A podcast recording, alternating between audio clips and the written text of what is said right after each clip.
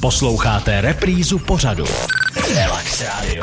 Relax Radio. S námi ve studiu je taky řídící letového provozu Ondřej Brůža, tak naposledy tě tady Ondro ještě vítám. Mm, tak ještě jednou ahoj. Ano, ještě jednou ahoj, protože už skutečně čas je nabitý, tak stihneme poslední otázku, která se ale skutečně v českém vzdušném prostoru určitě může reálně stát a to je zásah armády, kdy skutečně by museli zasáhnout třeba stíhačky, co by se muselo stát? No, se to děje poměrně běžně, většinou se to mm, týká nekomunikujícího letadla, kdy my už většinou nebo velmi často dostaneme z ciziny informaci, že nám zavolá kolega z Německa, že tady s tím daným letem už třeba 10 minut není schopný navázat spojení. My tohleto cestou vedoucího směny předáme armádě, ta si tu situaci vyhodnotí nějakým způsobem, nám neznámým a mm, rozhodne se, mnohdy se rozhodne, že proti tomu, nebo na pomoc tomu nekomunikujícímu letadlu vyšle vyšle pohotovostní gripeny. Ano, tak on to není vůbec vlastně dobrý signál, že nekomunikující letadlo vlastně může znamenat obrovský problém, že ať už z jakéhokoliv důvodu nevíme, to, co se tam děje, tak, samozřejmě. Jo, letadlo může být, nedej bože, samozřejmě říkám, uneseno a tak dále. Může být. Nějaký technický problém. Takže teď by mě zajímalo, Ondro, kdy k takovéhle situaci třeba během tvojí směny došlo naposledy, že jste tohle měli u vás?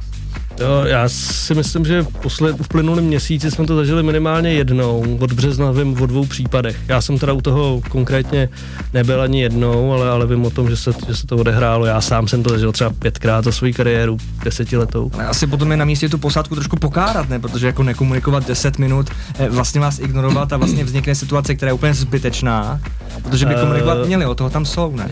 Samozřejmě, no, tak uh, to je, my tam asi nejsme o to, aby jsme ty, tu posádku kárali. Já si myslím, že ono jim pak přijde, jestli jim přijde faktura od armády, to nevím, to teda netuším, tak je pokárá někdo jiný někde jinde.